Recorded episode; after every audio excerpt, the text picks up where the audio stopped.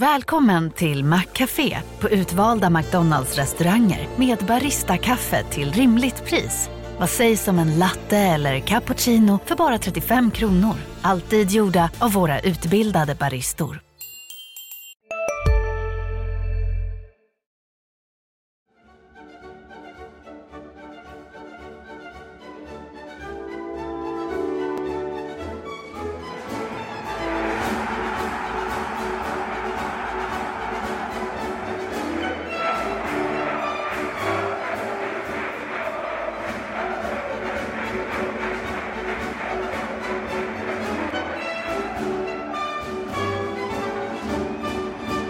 H I F fick med sig en poäng från bortamötet med Jönköpings Södra. noll noll slutade den matchen. Det betyder att H I F står på fem poäng efter tre spelade omgångar. Vi ska snacka ned den matchen så mycket vi bara kan och snacka upp nästa motståndare, A F C Eskilstuna, som faktiskt inte släppt in något mål och har lika många poäng som H I F. Och tycker om att spela noll noll tydligen. Tydligen. Två av tre försök har slutat med noll noll för Eskilstuna. Sen måste vi också beröra såklart Andreas Granqvist. Det är ju ett ständigt tema i H I F-podden. Han gick ju ut med rygg, ryggproblem. Ut gick också Anders Lindegård efter en stämpling på högerfoten. Eh, får se om han kan vara tillbaka snart också. Och sen så har Dennis Olsson gått ut i U tjugoett-matchen. Så det finns några skador i H I F nu också. Sebastian Rönnström, Marianne Svab och jag, Mattias Hjelm, är era tre ciceroner den här veckan. Välkomna att följa med oss i H I F-podden. Vi startar upp med era synpunkter allmänt kring Jönköpings Södra mot H I F, som alltså spelades i Huskvarna på Vapenvallen, eftersom Stadsparksvallen, denna natursköna fagra hemmaplan för Jönköpings Södra, byggs om.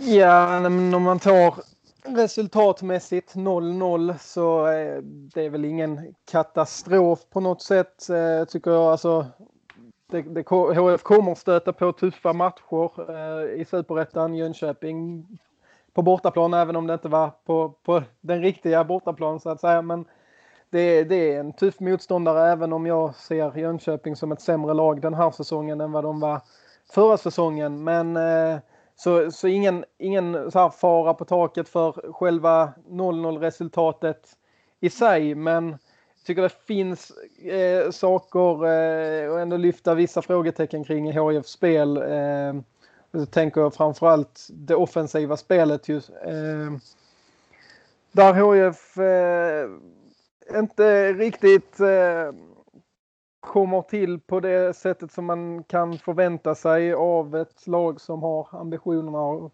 komma upp, eh, gå upp i, i allsvenskan. Det är fortfarande lite de här tendenserna att man inte riktigt har, har satt sitt passningsspel. Man har inte, man backar hem lite väl ofta och släpper över initiativet till motståndarna. Och sen så visst påverkan av skador på, på Granen och Lindegård och så här, men där går ju Kalle Johansson i mål och Charlie Weber som mittback in och gör bra insatser, men jag tycker just, just offensiven lämnar en del att önska med tanke på, eh, på vi, vi har varit inne på det tidigare också, även om det blev fyra mål mot, mot Örgryte så var det ändå lite samma tendens där att man faller ganska lågt emellanåt och släpper initiativet. Och Och jag, jag tycker nog att man ska kunna kräva mer av H I F än att de ska behöva släppa initiativet till eh, ett lag som Jönköping. Även om, om de då försvarar sig bra och Jönköping inte har några jätte, jättemånga farliga chanser, bortsett en chans på slutet. Men, men överlag en, en match som, som inte var särskilt bra från H I F:s sida. Jag tycker det är lite oroväckande att det skiljer så pass mycket i prestation från en halvlek till en annan. För andra halvlek tycker jag ändå är anständig. Där vaskar man ändå fram, och liksom Jönköping vaskar fram en chans att kunna vinna matchen i slutet. Men första halvlek är ju så undermålig på alla sätt och vis, och det tror jag också Jörgen Lennartsson, tränaren, skulle skriva under på. Men samtidigt, det är så här vi kanske får vänta oss lite grann att det kommer att se ut ibland. Eh, att, eh, vi vet ju redan att det ska rätt mycket till de här lagen som H I F möter i den här serien. De är inte tillräckligt skickliga för att få hål på H I F. Jag, jag tror till exempel det kommer att vara väldigt få matcher där H I F släpper in mer än ett mål. Och det ger man sig redan där en god chans att ta poäng. Är det roligt? Nej, men det är roligt, att spela rolig fotboll ger ju kanske inte alltid poäng. De som har följt Jörgen Lennartsson vet ju också att det är den här sortens fotboll, riskminimering. Granen, för, vi satt, jag satt med honom i en lång intervju före säsongen och han var väldigt noga med det här också, att ja, eh, drog paralleller till varför det svenska landslaget har lyckats genom åren, och det är genom att riskminimera, att spela på sina styrkor, eh, och det är en stark organisation, inte släppa till så mycket.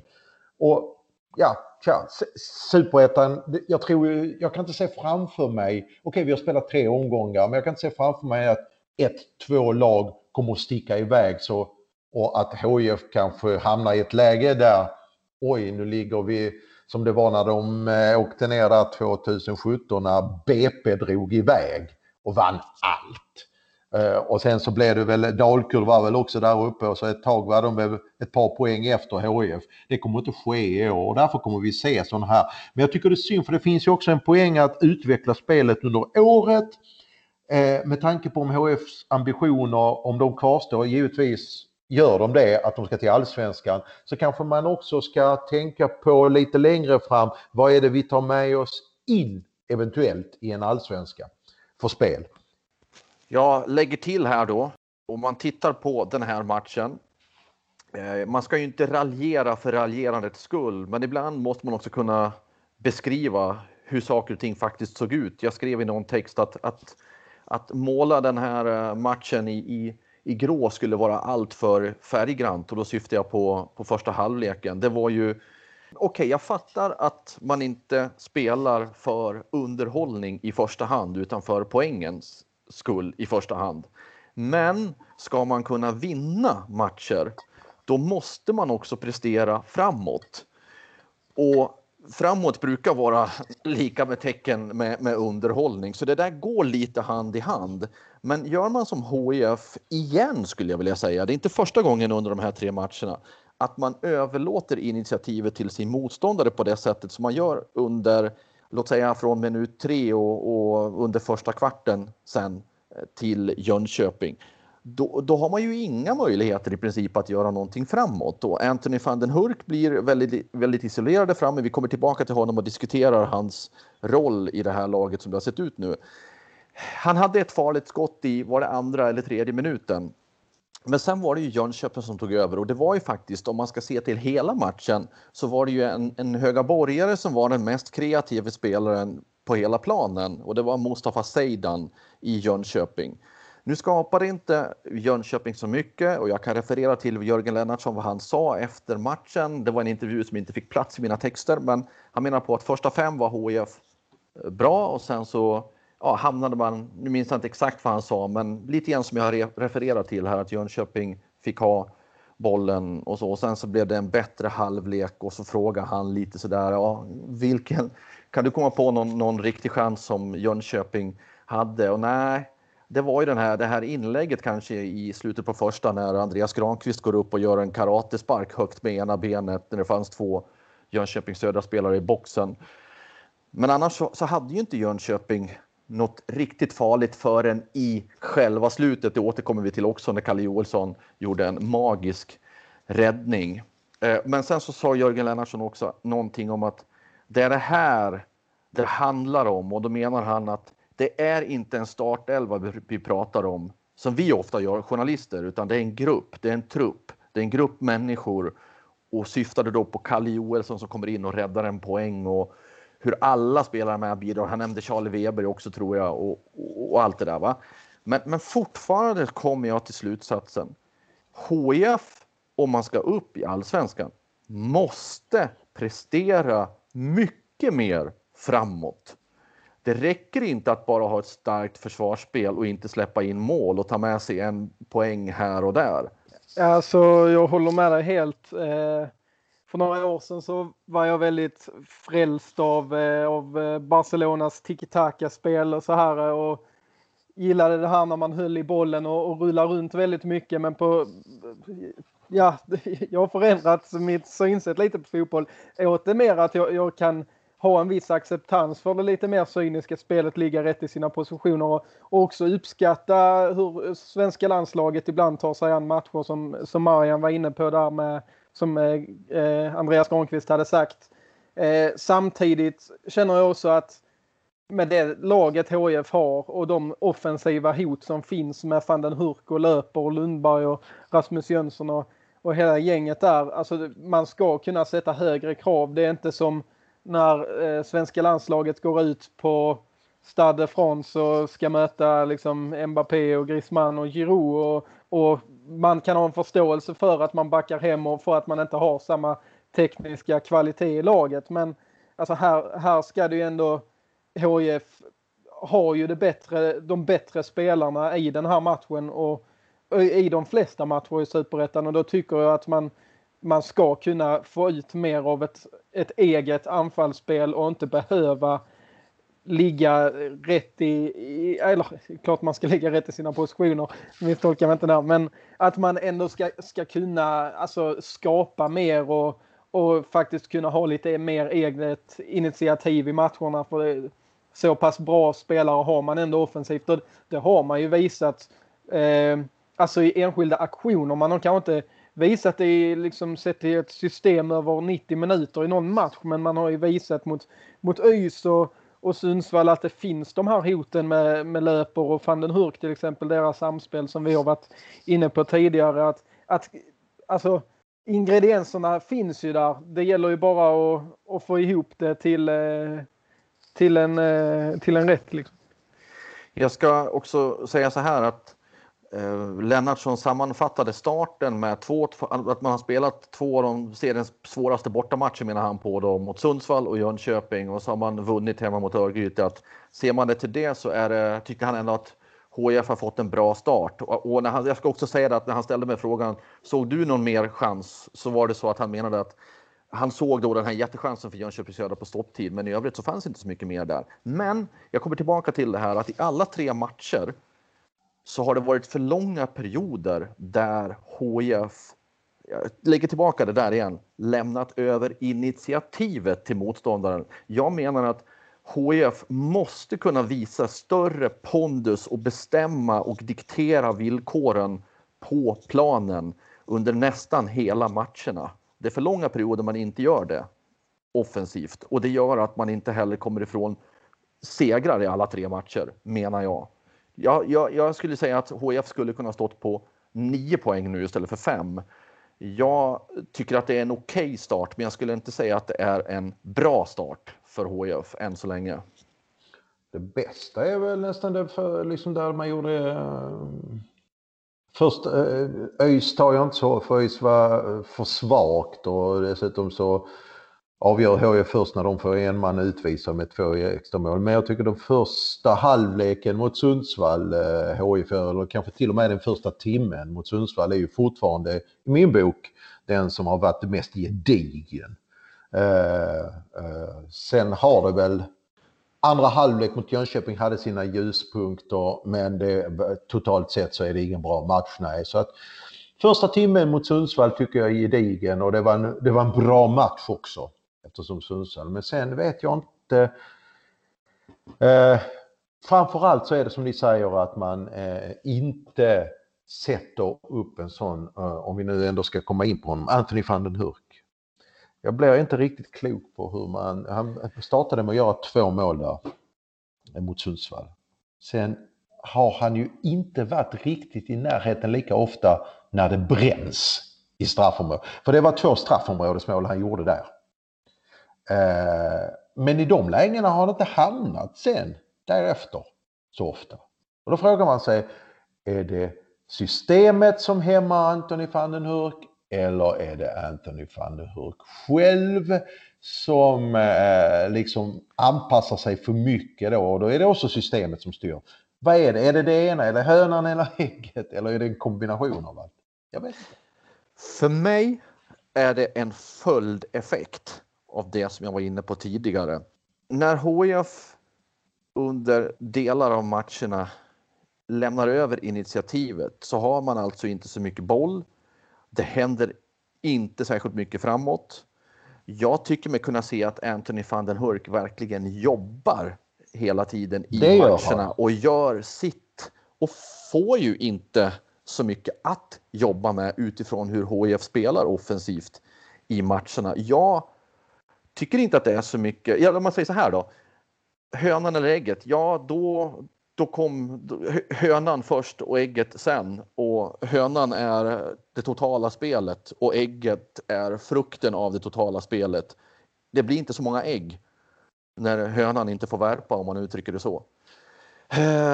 Det, det är min bild av det hela. Och så tänker jag dessutom att motståndarna vid det här laget, plockar man bort Wilhelm Löper, vilket i och för sig inte är särskilt enkelt och inte kommer att lyckas för motståndarna hela tiden, men gör man det i mycket, då har man tagit bort Anthony van den Hurks bästa kompis framåt.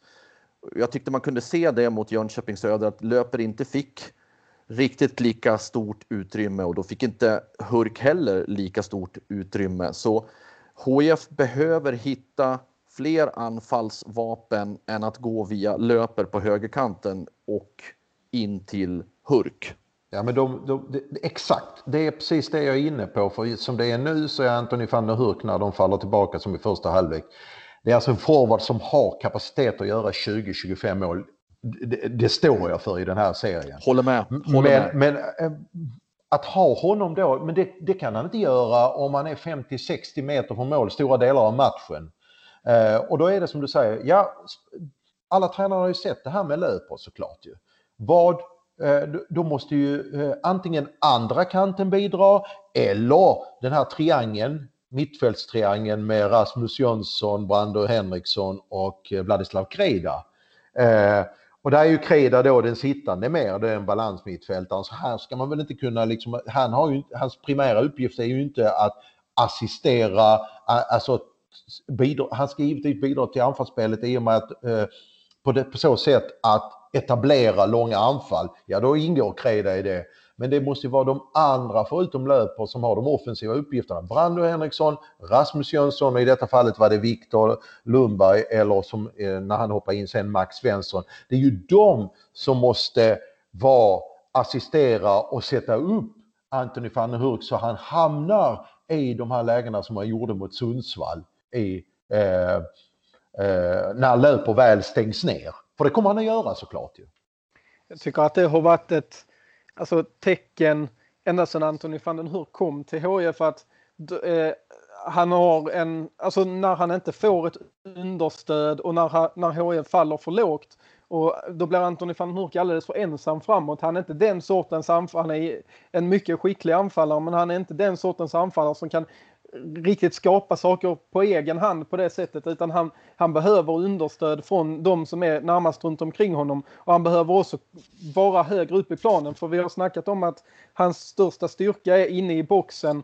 Han, han gör ganska, han får ofta när, när H F sjunker så pass lågt som de har gjort, och det, det var tendens förra året också, även på, mycket på försäsongen i år, Då, då är tendensen att det oftast skickas upp en boll mot van den Hurk som förväntas vara lite eh, taget att hålla emot. Och då, det, han blir alldeles för ensam i den rollen och har ingen att sätta tillbaka bollen på.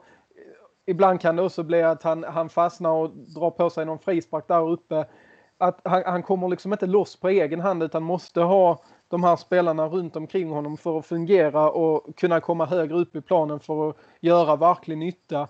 Och det är också en fara med att H F då släpper över initiativ och faller för lågt eh, tillbaka i planen, att man inte utnyttjar eh, sina offensiva spelare på rätt sätt. Wilhelm Löper är ju en jättebra kontringsspelare, eh, men van den Hurk kräver liksom att, att vara högre upp i planen för att, för att verkligen komma loss och, och bidra på det sättet som man egentligen eh, är bäst på. Jag satt och funderade där på Vapenvallens läktare ganska tidigt. Vänta nu.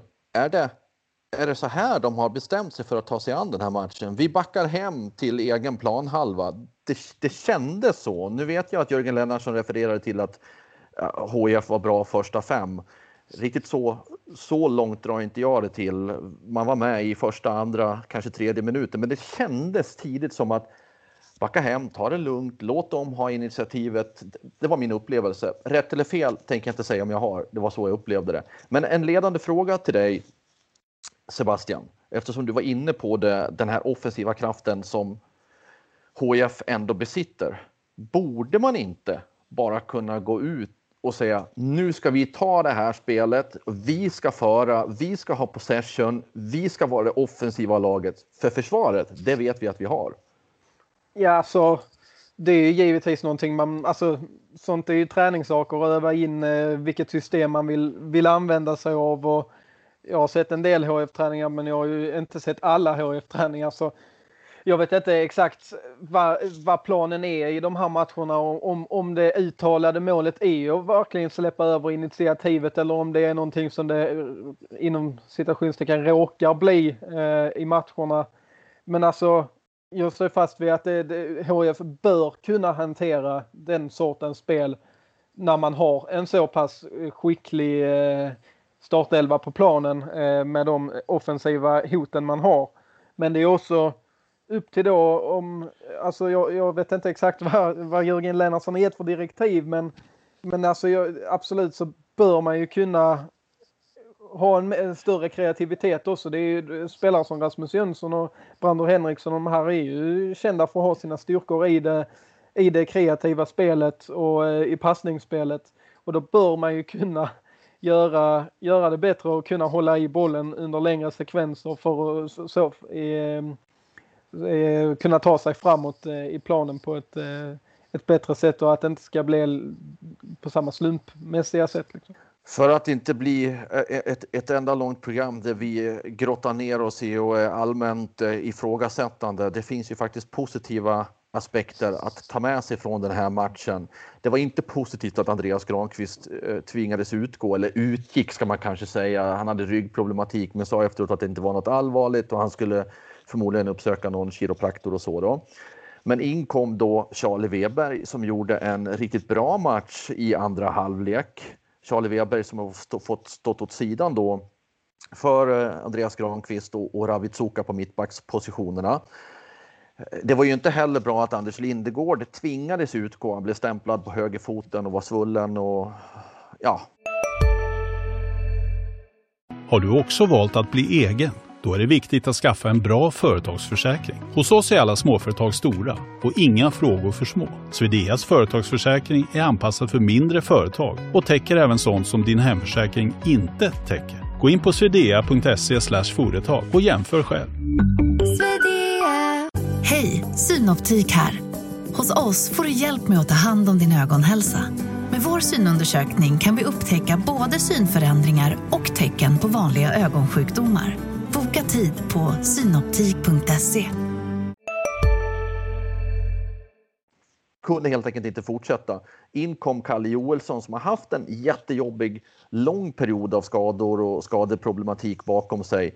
Och kommer in och gör skillnad. Han ställs alltså tre mot en. Bara att det får hända är ju, ja, det är ju en annan historia av det här. Men det blir ändå så att Jönköpings Södra kommer tre mot en. Och det blir ett friläge och där, där går ju alltså Kalle Johansson ut och gör sig stor och räddar en poäng till H I F. H I F som har varit närmast ledningen i andra halvlek ska säga, så får med sig tre poäng. Men nu blev det så att han räddade en poäng. Och Kalle Johansson sa ju till mig efteråt att han har längtat efter det här och, och verkligen får komma in och visa att han håller fortfarande på den här nivån och får göra skillnad. Så Kalle Johansson också ett utropstecken, och målvaktssituationen har vi varit inne på att den är ju H F väldigt klädd på, men jag vill ändå lyfta de här två spelarna. Ska, innan vi lyssnar på Kalle Johansson, vad, vad, vad säger ni om, om ersättarna som kom in? Ja, det var ju, jag kan bara instämma med dig, de går in och visar att, att de också är att räkna med. Anders Lindegård är uttalad första målvakt. Eh, där bakom känns det ju som att, ja, hittills har ju Kalle Olsson fått sitta två matcher på bänken. Alex Nilsson har suttit en. Eh, det känns ju ganska öppet, tycker jag, på där bakom. Och då visar Kalle Olsson nu, går in och tar för sig eh, och gör det väldigt bra. Och, alltså, vi känner ju till Kalle Olssons kvalitet, det gör ju alla som följer H I F, men det är ju klart att med den bakgrunden han har, vad var det, Kalmar borta förra säsongen, samma match som Andreas Granqvist blev skadad, som var hans senaste tävlingsmatch, så det är ju klart att det på förhand kan finnas lite frågetecken. Hur, hur tacklar han den här situationen när han inte har, har varit i den på så pass länge? Men där var ju inga konstigheter alls, och det är ju ett styrkebesked för H I F eh, att känna den, kunna känna den eh, tryggheten att, eh, att man har eh, alternativ ifall Anders Lindegård inte håller. Likadant då med Charlie Weber som gör... Eh, Gör, gör det väldigt bra när han kommer in, så istället för eh, Andreas Granqvist. Eh, sen på sikt är jag ganska övertygad om att ett H I F utan Andreas Granqvist är ett, ett annat lag än H I F med Andreas Granqvist, för det, det finns så många olika eh, eller extra dimensioner med att ha Andreas Granqvist i laget, men att man då eh, får testa Charlie Weber nu i en halvlek och se att han och Ravid Zoka ja, men funkar ihop, och att eh, det inte blir någon katastrof bara för att eh, Granen behöver, eh, behöver gå ut, är, är ju väldigt eh, viktigt för framtiden, för Andreas Granqvist lär ju inte spela trettio matcher i Superettan. Då har de ju själva varit ganska tydliga med att så inte lär bli fallet, och då, då är det ju skönt, ett skönt besked att, eh, att få att eh, Charlie Weber håller. Charlie Weber, problematiken här för Charlie Weber personligen är ju att han konkurrerar förmodligen bara om en egentligen och inte två mittbacksplatser. Han konkurrerar, och då konkurrerar han om platsen som landslagskaptenen är given på. Man kan tycka, ja men går inte Charlie Weber ihop med Andreas? Det gör han kanske, men då tappar du allt med fart i. Eh, det, är, det är ju den spetsegenskapen som Ravid Zoka har. Charlie Weber är ju bättre på alla andra fotbollsbitar i princip. Även om Zoka har höjt sig, både vad det gäller kanske lite passningsspel, det här med att lä- position, positionering, läsa spelet. Men där, Weber har ju det redan när han är i skola, där han liksom är... Jag tycker att det är en, en kloka spelare på många sätt som kan läsa spelet på ett betydligt bättre sätt. Men han har inte snabbheten. Och då faller det ju liksom hela den här tänket. Så att han konkurrerar ju inte med Ravid Zoka. Tyvärr, då är det frågan, kan Charlie Weber ta den här säsongen på det här sättet att han får vara stand-in för Andreas Granqvist när inte han kan. Och att i så fall... När väl Andreas sätter skorna på hyllan, att då är det Charlie Webers time. Om det nu inte är, om man nu H F bedömer att han håller, ja, Superettan håller han, det, det visar han redan i fjol i Gajs, Charlie Weber. Sen är frågan, håller ett mittbackspar på Ravid Zoka på Charlie Weber på ett högre plan, en högre nivå? Det återstår att se.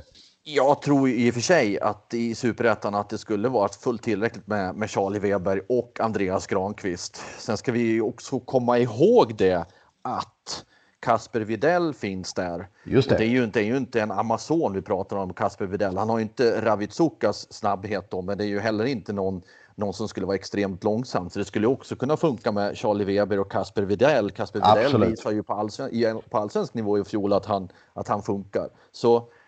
Jag vet inte, man får ju, det där är ju såklart Jörgen Lennartssons uppgift att väga för- och nackdelar. Eh, Ravid Zoka kan ju, kan ju vara Usain Bolt, men det spelar inte så stor roll om han går bort sig fullständigt. Nu ska jag inte säga att han har gjort det massor med gånger inledningsvis, men jag... jag nej, det tycker jag inte. Nej, nej precis. Och, men ändå, man kanske inte ska fästa all uppmärksamhet på just... snabbheten i Zokas fall. Så jag, jag kan nog se att det finns fler alternativ. Men jag är ju bara en lekman i det här. Så Jörgen Lennartsson vet ju såklart mycket bättre än vad jag vet. Jag bara vill bredda perspektivet. Där finns en positiv grej till. Om vi ska H F obesegrat. Ja, det är de. Vi ska inte släppa de här två som vi har pratat om riktigt. Jo, vi kan släppa Charlie Weber, Andreas Granqvist och mittbackspositionen. Men vi har ju faktiskt en intervju med... Eh, Kalle Johansson som Erik Persson i detta nu drar in. Vi spelar in det här på förmiddagen och Erik Persson är på H I F:s träning och han ska förhoppningsvis också komma, med, fram, komma hem med någon, någon slags skaderapport också som ni kan ta del av på h d punkt s e. Men vi lyssnar till, lyssnar till Kalle Johansson, vad han har att säga nu när han faktiskt är tillbaka på allvar. Vi börjar med U tjugoett-matchen igår, yes. Där du fick nittio minuter. Det blev två matcher inom loppet av ett dygn. Hur var det här dygnet för dig?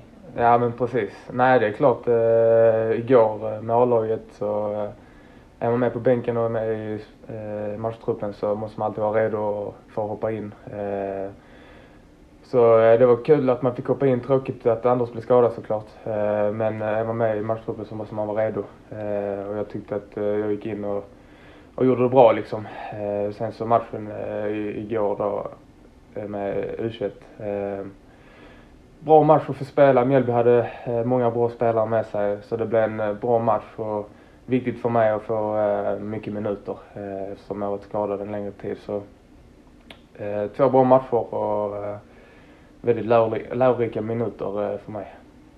Vi såg ju hur det gick för dig mot Jönköpings Södra. Hur gick det i U tjugoett-matchen som, som de flesta inte har sett? Ja, nej, men det gick väl helt okej. Det är klart... Det var, jag sa det i, igår när jag snackade med några kompisar att det var första nittio-minutersmatchen sedan Kalmar förra året. Eh, så det är klart, det, det tar lite tid att komma in i, i matchkostymen igen. Eh, så det var eh, kanske inte den bästa matchen jag gjort, men det var väldigt viktiga minuter att få. Eh, och komma in i liksom matchtänket också. Eh, en sak att prestera på träning, men också jätte, jätteviktigt att få minuter och match. För, U tjugoett-matchen fick jag nittio bra minuter mot ett bra lag. Så det var jätteviktigt. Jag match på söndag. Spelar du då så blir det tredje matchen inom loppet av fem dygn. Mm.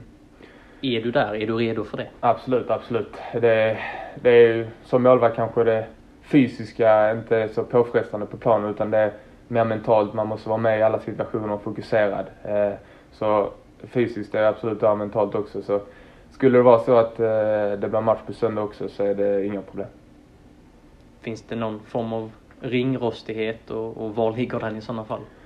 Nej, men i sådana fall är det ju att eh, jag liksom inte har spelat många nittio-minutersmatcher. Eh, men jag tycker inte jag känner av det så utan det tycker jag har presterat bra på träningen och presterat bra när jag väl har fått spela liksom. Eh, så nej, jag är inte så orolig över någon ringrostighet faktiskt utan det bara gå in och köra och visa liksom att, att, uh, ja, att man håller och att man kan göra skillnad. Kalle Joelsson där, och det är ju inte helt otänkbart att han också då får stå mot Eskilstuna. Det är väl ändå tveksamt att Anders Lindegård Gård skulle vara tillbaka. Vi som poddar just nu har ju inte den absolut senaste informationen. Skulle något vara brutet så får ni det som sagt på h d punkt s e och då är han definitivt borta. Men rapporten efter matchen var att han själv inte trodde att det var något allvarligt utan en svullnad. Hjelmen, säger du Eskilstuna alltså? Eh, för att jag säger A F C bara. Eller är det... Jag känner att de flesta säger A F C. Ja, det är en parentes. Men... Men, men jag tror att de flesta säger A F C, det är helt rätt. Och de heter väl A F C Eskilstuna. Men jag tänker, jo. Vi säger ju inte bara GIF om GIF Sundsvall. Nej, vi säger GIFarna. Ja. Och skulle vi, skulle vi hårdra det så säger vi ju inte J Södra heller. Utan vi säger ju kanske snarare Jönköping. Någonstans ska väl ändå orten vara med, tänkte jag. Men, men jag kan ha fel där också. Vi kan köra A F C om ni känner er bekvämare med det. Och alla ni som lyssnar tycker att jag är helt ute och cyklar. Nej, jag, bara, jag var nyfiken. Så ska jag, ska jag alltid säga A F C framöver. Ja, de har haft en himla massa olika namn genom åren. Så det kan vara lite svårt att hålla... Hålla koll på allt vad de heter från... Va, vad, he, vad står A ett för förresten? Kommer ni ihåg det? I A F C? Ja. Det är väl Athletic Football yes. Club. Japp. Yep. Fantastiskt. Atlet- Atlet- innan hette de ju... At- innan hette de ju A F C United. Så Athletic Football Club United eh, blev en ganska så rörig eh, översättning till svenska. Men... Eh, Kan vi vara överens om att de spelar sina hemmamatcher i Eskilstuna i alla fall? Än så länge. Än så länge. De kanske hinner flytta flera gånger. Ja. Kärt barn har många namn. Är det ett kärt barn? Kanske. Ja, framförallt så trodde jag att det skulle vara, det kan det fortfarande bli. Som sagt, vi har bara spelat tre omgångar, men jag var ganska säker på att de skulle få en tuff säsong. A F C nu har man börjat över förväntan, och var, vi diskuterade väl detta innan programmet lite grann, att H I F och A F C har väl haft likvärdiga spelprogram. Så här, vad, det, vad, vad det gäller svårighetsgraden ungefär. Och då har de, står de på lika många poäng, och det verkar vara svårt att få hål på A F C. Ska tilläggas att jag vågar inte gå närmare in på eh, A F C som jag inte sett så många. Men jag har sett de här sammandragen som man får eh, på, eh, efter matcherna. Så jag har ju inte hela bilden klart för mig vad, hur A F C har presterat i de här matcherna. Men det vi vet, och de verkar ju ha någon kille framåt som gör mål också, som Sebbe kände till. Sebbe ska snart få komma in med det, men, men för att ni ska bli uppdaterade som lyssnare också. A F C började alltså att spela borta mot Västerås, som är förmodat eller förväntat topplag, noll noll. Sen vann de hemma mot Akropolis, som vi fortfarande inte riktigt vet vad vi har någonstans, stort tre noll. Och sen senast så ja, så möter man Gajs då hemma noll noll. Gajs som ju har startat ganska pikt. Så när du pratar om och refererar, Marian, till att likvärdigt eh, spelprogram, kanske att H I F ändå har haft lite tuffare med tanke på bortamatcherna Sundsvall och Jönköping. Ja, kanske, men, men man får väl ändå säga att, att eh, fast det är hemmamatch och lika med bortamatch, ingen skillnad så länge det inte är någon publik. Nej, nej, sant. Men vi får väl säga då att A F C ändå varit stabilt inledningsvis, för man har inte släppt in ett enda mål. Nu, Sebbe, ska du få prata om den som säga någonting om den som ändå gjort mål i A F C. Ja, men det var ju anfallaren Alexander Ahlholmström som gjorde två eh, mål mot eh, Akropolis var det väl, eh, när man vann med tre noll då i omgång två. Det är ju Det är ingen jättekänd spelare för gemene man kanske, men han har ett, han har en, ett antal allsvenska matcher innanför västen eh, i Kalmar. Eh, slog väl aldrig riktigt igenom där. Eh, om jag räknar det rätt här så har han eh, fjorton plus eh, elva matcher i eh, allsvenskan eh, med Kalmar. Eh, Utan att ha gjort, han har gjort ett mål på de här matcherna. Så, och sen nu då två mål på tre matcher i, i Superettan. A F C Eskilstuna har ju, alltså de har ju ett ganska spretigt lag. De varvade in en himla massa spelare inför säsongen, precis som de brukar göra. Stor spelaromsättning nästan alltid i A F C Eskilstuna. Har ju blivit, blivit tippade i botten av, av många.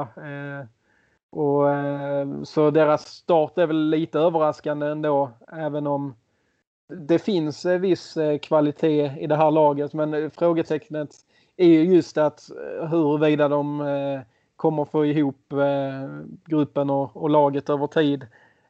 Med tanke på det då att man hade uppemot femton, tror jag det var, nyförvärv inför säsongen, och att man har hållit nollan i tre matcher, så är ju det väldigt eh, imponerande. Så det, det kanske kan bli en liten svår nöt att knäcka ändå för H I F. Även om det såklart är ett lag, precis som vi har snackat om Örgryte och Jönköping, som, som är H I F med den kvaliteten de har, ska slå. Så enkelt är det ju om H I F vill ha med eh, toppen att göra. Det räcker ju att göra ett ett mål och hålla tätt bakåt, så är det tre poäng.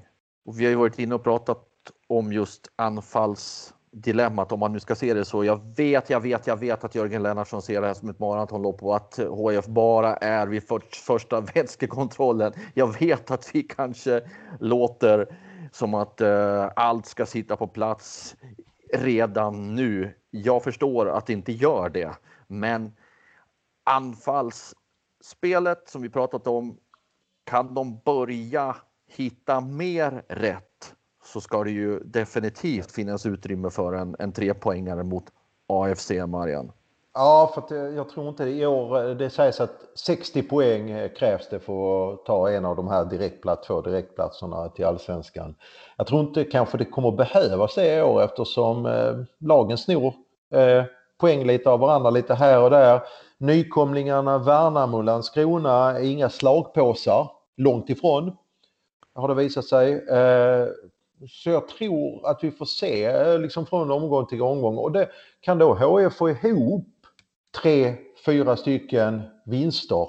Ja, men då, då, då, då kan man nog få en liten lucka neråt. Eftersom de, jag tror att det kommer se ut så här bland de andra lagen. Att man, ja, de kommer slå varandra och sno poäng av varandra. Det kommer nog inte kräva som sagt sextio poäng ens kanske för att gå upp i år. Kanske stanna runt femtiofem eller någonstans. Jag tror att du är inne på något där. Jag, jag delar den uppfattningen. Det blir svårt för något lag att sticka iväg. Och det, det, i och med att vi också har en pandemi som fortgår hemma, publiken finns inte på plats. De här förutsättningarna som låg förra året som faktiskt hade sin påverkan kommer ju att leva vidare tills vidare, tills någonting annat kommer. Och det, det gör som du också pratar om, Marian, att hemmamatcher är inte riktigt som hemmamatcher längre. Bortamatcher är inte som bortamatcher riktigt längre. Så det, det, det, det är parametrar som ingen kan, som man måste ta hänsyn till men som ingen kan rå över, som förändrar förutsättningarna en del. Jag tänkte också bara att ni ska få i alla fall förra omgångens resultat. Trelleborg spelade ett ett mot Örgryte. Sundsvall vann då, jag säger Sundsvall, mot Norrby med två noll. Värnamo, inte I F K, utan Värnamo vann mot Brage ett noll. Öster... I K Brage. I K Brage, icke att förglömma. Östers I F, som nu leder serien, vann mot Falkenberg. Falkenberg har fått en tung start med två ett. Falkenbergs F F. Falkenbergs F F. Landskrona Boys spelade ett ett mot Akropolis. Atletic Eskilstuna, som det står på svensk fotboll, noll noll mot Gajs. Västerås S K F K spelade två ett mot Vasalund. Och Jönköpings Södra Helsingborg noll noll. Kommande, kommande omgång, Norrby möter Landskrona, Akropolis möter Sundsvall, Falkenberg möter Värnamo, Örgryte möter Västerås, nu tar jag det fort här, Vasalund möter Brage, Helsingborg möter Atletic Eskilstuna, Jönköping möter Trelleborg och Gais möter Öster. En toppmatch där i omgång fyra som det ser ut nu, Gais Öster. Där har ni allt. Vi ska också säga, nu höll jag på att glömma det, men det var ju en U tjugoett-match som spelades och där utgick Dennis Olsson. Det är också en spelare som vi hoppas få lite information under den här torsdagen på det punkt se hur det faktiskt är med honom. Något annat att säga från U tjugoett-matchen som ni har tänkt på? Hur gick det? H F vann med tre ett.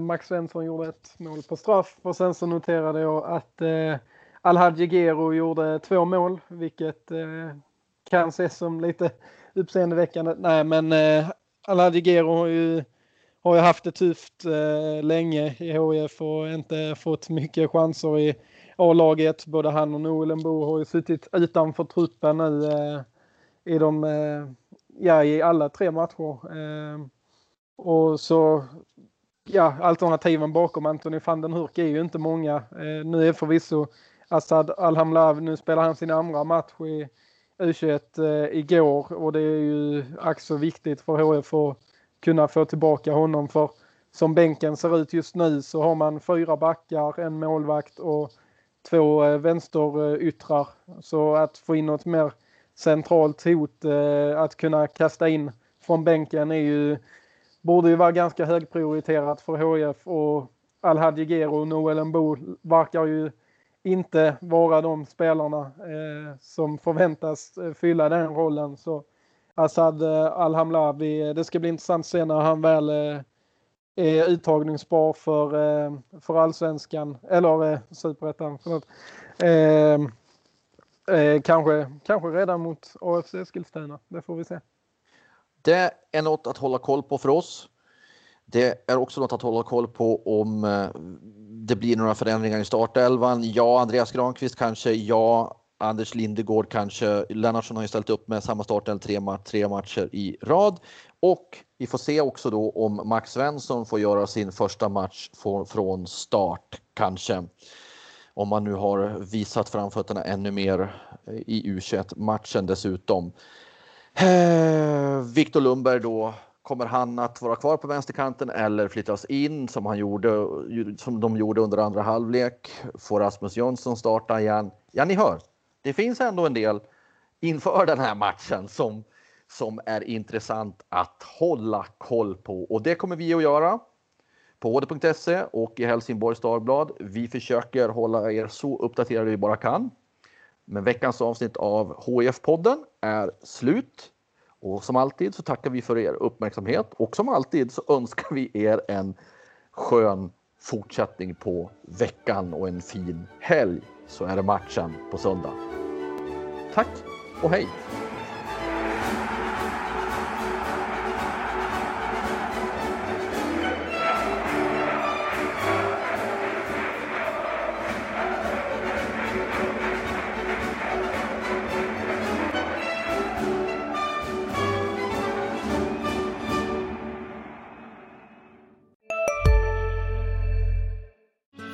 Susanne Axel här. När du gör som jag och listar dig på en av Krys vårdcentraler får du en fast läkarkontakt som kan din sjukdomshistoria. Du får träffa erfarna specialister, tillgång till lättakuten och så kan du chatta med vårdpersonalen. Så gör ditt viktigaste val idag, listar dig hos Kry. Ni är med om det största och det största är den minsta. Ni minns de första ögonblicken och den där blicken gör er starkare. Så starka att ni är ömtåliga. Men hittar trygghet i Sveriges populäraste barnförsäkring. Trygg Hansa. Trygghet för livet.